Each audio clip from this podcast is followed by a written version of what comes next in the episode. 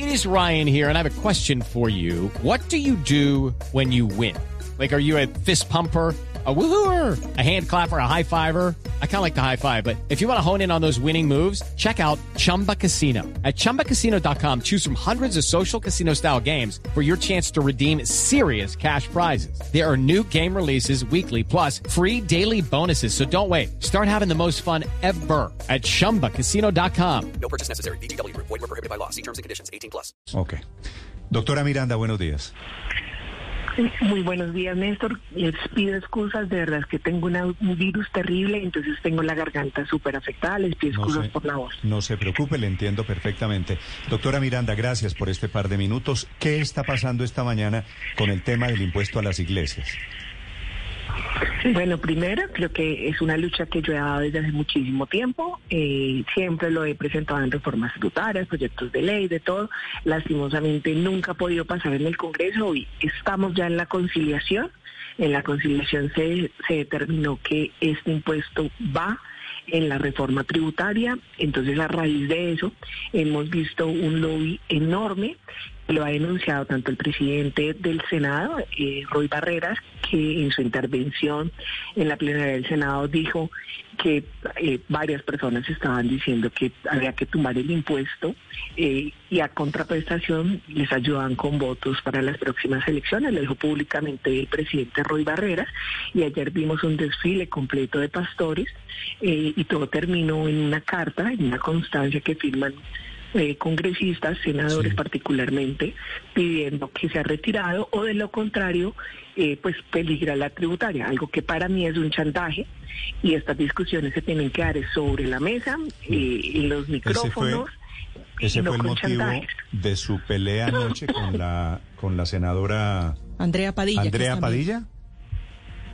Pues más que eso, es que Ella es compartidaria, ella es del mismo vocera. partido suyo, ¿no? Sí, sí, claro. Ella firmó como vocera cuando el Partido Verde, y lo acaba de ratificar eh, mi partido, apoya el impuesto a las iglesias. Ella firmó pidiendo que de verdad se retirara el artículo cuando como partido estamos a favor de este impuesto. Entonces es algo que Pero ella no tiene que contradice lo que determinó el partido. No tiene que defender, siendo senadora, así esté en desacuerdo con usted, no tiene que defender la posición del Senado. No, no, no, no. Está por encima claramente lo que dice el partido. Nosotros no- como digo- partido nos reunimos Digo, con las si ella es directivas. Es que ella conciliadora no del Senado, como no puede ir a opinar contrario a lo que está defendiendo la votación mayoritaria del Senado, hasta donde entiendo. Es que ella es, ella no es conciliadora. Ella está firmando como vocera del partido esa carta. Ella no puede afirmar, ella no puede firmar como vocera de mi partido, porque mi partido opina todo lo contrario, y eso se ratificó en una reunión que nosotros tuvimos con los congresistas verdes, las directivas del partido que apoyábamos el impuesto a las iglesias. Ella puede tener una opinión personal, ella puede estar en contra del impuesto a las iglesias, y es absolutamente válido, y yo se lo respeto. Sí. Pero lo que ella no puede hacer es firmar como vocera del partido esa carta. Sí. Senadora, ¿cuánto pretenden recaudar por el impuesto a las iglesias?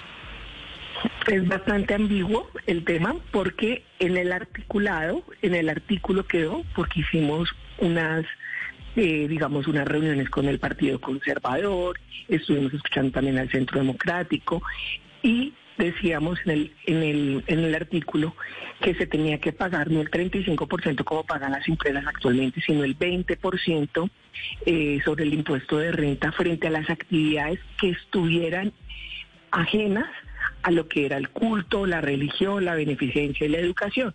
Pero si el recaudo de esos, digamos, de esas actividades económicas es reinvertida en lo social, en la beneficencia, en todo esto, no pagarían impuestos sobre ese dinero. Entonces, es, digamos, dependía mucho de cómo las iglesias Sí. eh, digamos, reinviertan el dinero que tienen de esas actividades ajenas a la Sí, función, yo- entre comillas, social que yo- tienen ellas. Yo le pregunto esto, doctora Catherine Miranda, porque sí quería saber cuál era el monto que se pretendía recaudar para saber qué tan importante era la discusión que estaban dándose, más allá de asuntos que tienen que ver con, con puntos de vista sobre las iglesias. porque esto se convirtió en un punto de honor. Eh, ¿Ustedes están dispuestos a ceder para que se apruebe la tributaria? Digamos, primero yo no soy conciliadora. Entonces, digamos, en mis manos no está esa, esa decisión. Yo he dado la discusión y he dado, digamos, esta batalla hasta el final. Logramos que pasara en la Cámara de Representantes con consenso con los conservadores, aceptando proposiciones de los conservadores, del centro democrático, hasta del propio partido. Eh, pero la conciliación en estos momentos no está en mis manos. Acá lo que se demuestra claramente es que hay un chantaje donde se le está diciendo al gobierno nacional y a los conciliadores y a la Cámara que si no, que si no se retira ese artículo de la conciliación, porque ya está en la conciliación, pues no se aprueba la reforma tributaria. Entonces, el balón no está en mi cancha, está en la cancha del gobierno en estos momentos y de los conciliadores. Son dos personas del pacto, dos personas del Partido Liberal. Entonces, pues esta tarde ahora una reunión, tendremos una reunión donde yo asistiré como presidenta de la Comisión Tercera, eh, pues digamos para determinar la balanza.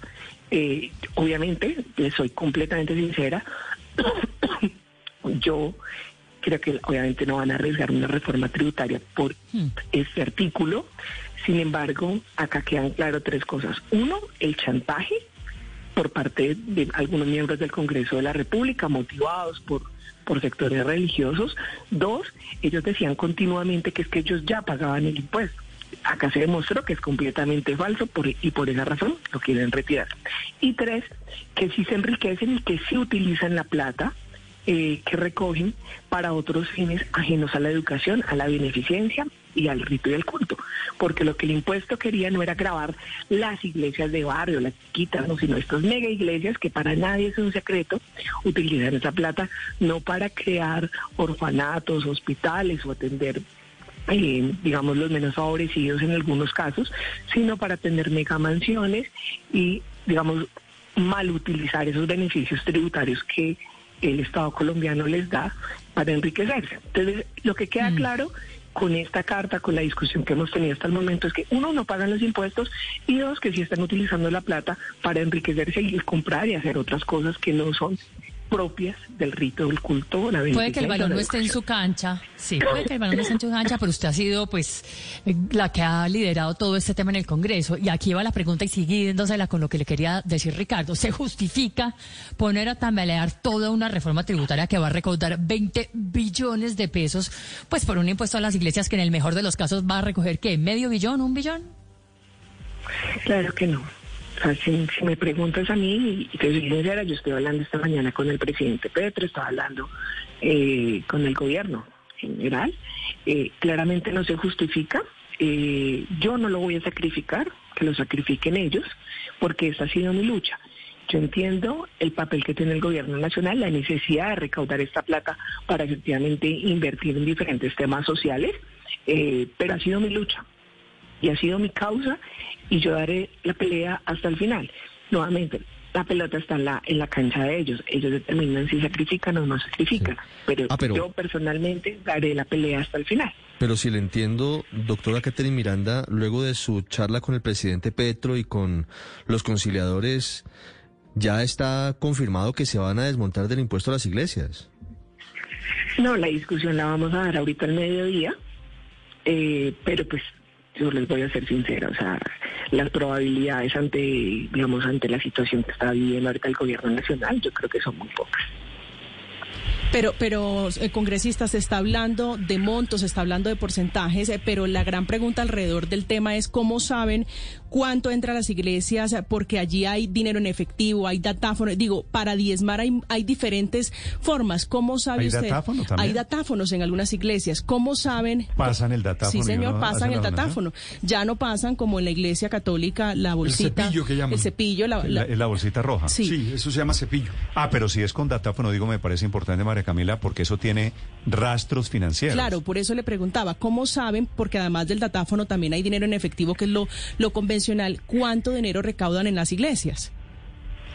Eso no se puede, digamos, eso no se puede grabar.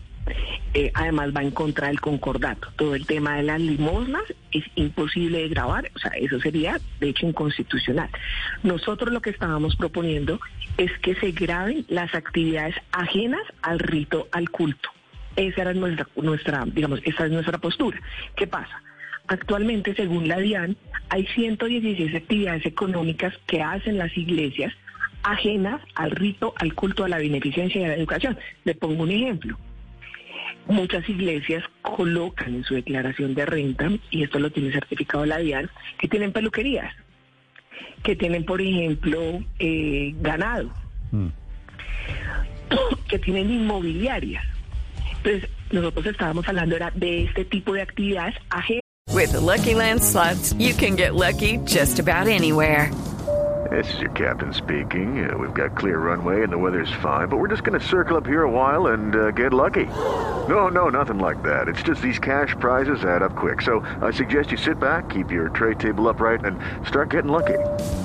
Play for free at LuckyLandSlots.com. Are you feeling lucky? No purchase necessary. Void where prohibited by law. 18 plus terms and conditions apply. See website for details. a la limosna, por ejemplo.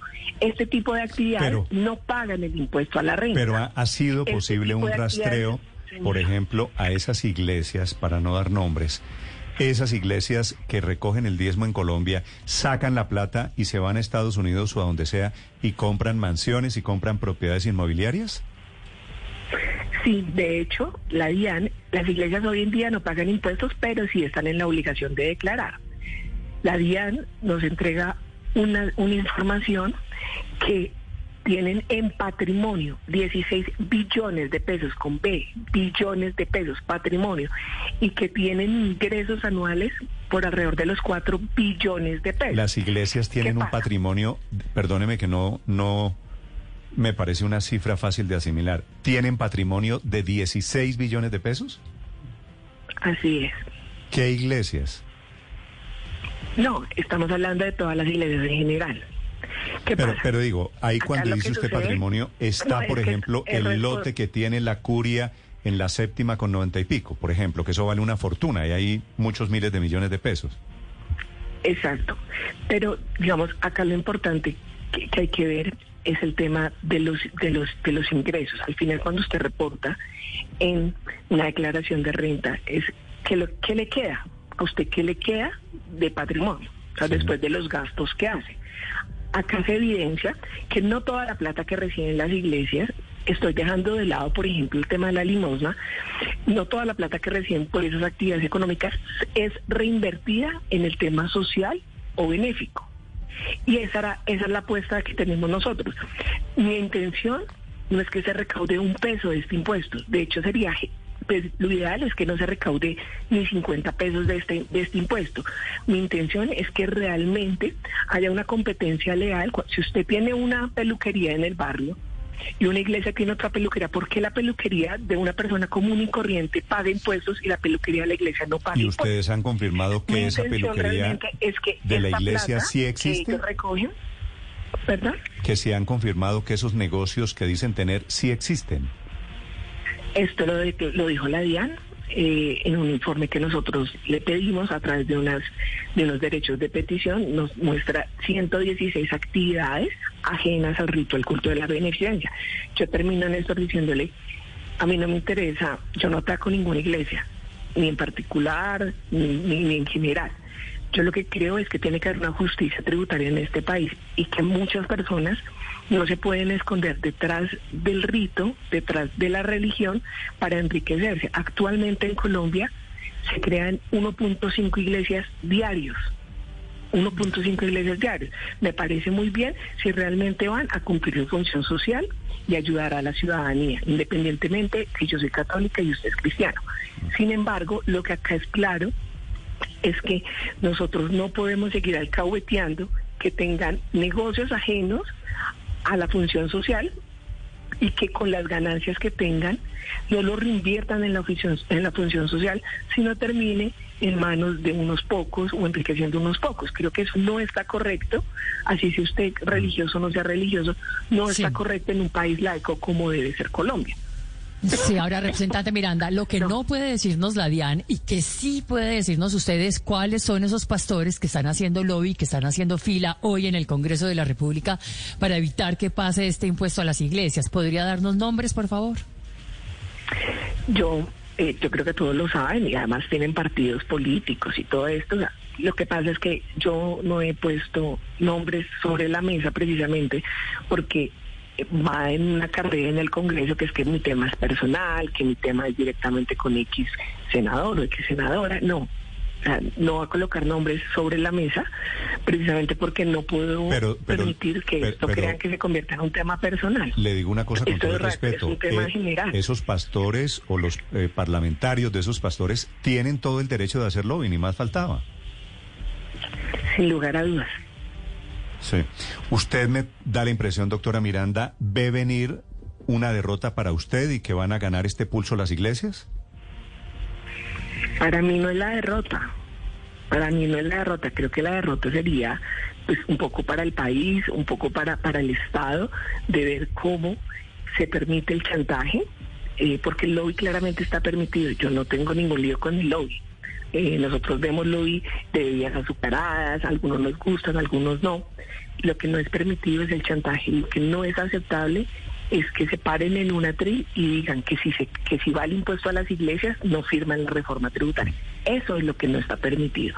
Y yo no pierdo, creo que pierde el Estado colombiano, creo que pierde la concepción de Estado laico que supuestamente tenemos nosotros y pierde la ciudadanía que ver que realmente tienen un puesto de trabajo, que el empresario que saca adelante una peluquería, que, digamos, de verdad está pagando impuestos, y ver que es más lucrativo eh, montar una iglesia, entre comillas, y, y pasar todo por debajo de la mesa. De hecho, Daniel Samper anoche me decía que de verdad va a ser el ejercicio de montar la iglesia y demostrar cómo se puede, digamos, eh, tener negocios y no pagar impuestos, y de verdad lo va a hacer. Entonces va a ser interesante lo que va a pasar en adelante. Pues muy impresionante ese dato de que todos los días se monta una iglesia en Colombia.